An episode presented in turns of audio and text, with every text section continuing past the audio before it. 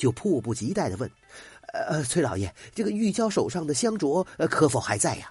崔夫人阵阵心寒，果然叫玉娇说中了。这个刘公子分明只看中了香镯。崔老爷勉强笑道：“ 是的，不过已归还这位道长了，因为当年香镯是他借与玉娇治病用的。”刘知中扫了一眼道长，蛮横的说：“崔小姐虽然没有与我成亲，但我们曾有婚约。现在这香镯应当归我。”道长淡然一笑：“呵呵，香镯本不是崔小姐的，是我暂借给她的，如何能给你呀？”刘知中狠狠的瞪着道长，咬牙道：“我警告你啊，得罪了我，可没有你的好日子过。”道长依然笑道。呵呵呵我一个出家人，怕你什么？刘知中听完，狠狠的离去。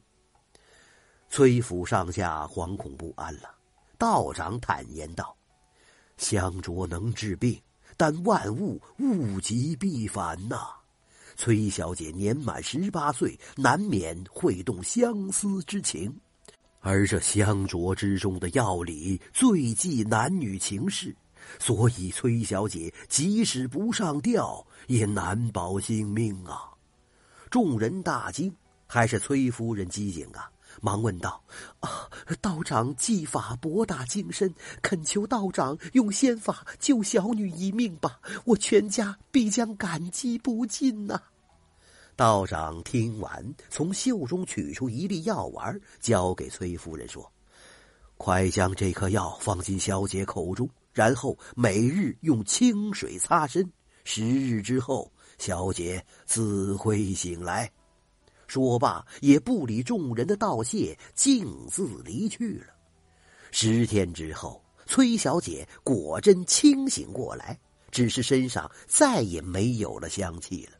只是她依旧难忘其昂，终日难见笑颜。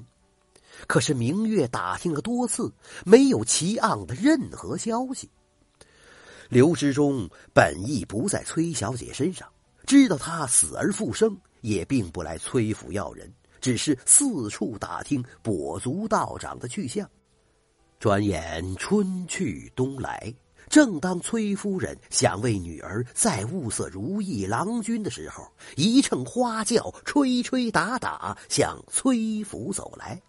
原来是当今的新科状元回乡省亲，当家人报告是状元郎亲自来提亲，要娶小姐为妻时，崔老爷和崔夫人喜不自胜啊，慌忙迎出门外。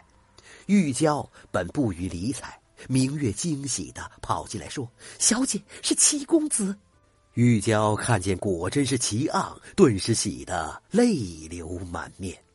新婚之夜。红烛下，齐昂掏出那只香镯，玉娇惊讶不已呀，问他从哪里得来。齐昂说：“当年我卖画为生，但更多的时间是发奋读书。后来我遇到一位跛足道长，他请我为他的寺庙画像，我画好之后不肯收取分文。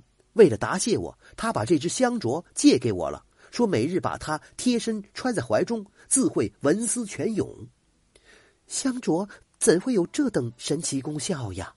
玉娇很惊奇。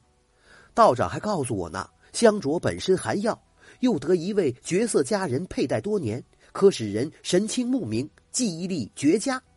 我问起香镯的来历，他说了你上吊的事儿，我便暗中发誓，一定要考取状元，不辜负小姐的一片深情厚谊。齐昂说着，轻轻揽玉娇入怀。真是恩爱缠绵呐！几天之后，跛足道长又来了。齐昂把香镯还给道长，并与玉娇一起一再的道谢。道长哈哈笑道：“哈哈哈哈哈！没想到啊，贫道我无意当中竟然成就了一段美满姻缘呐！”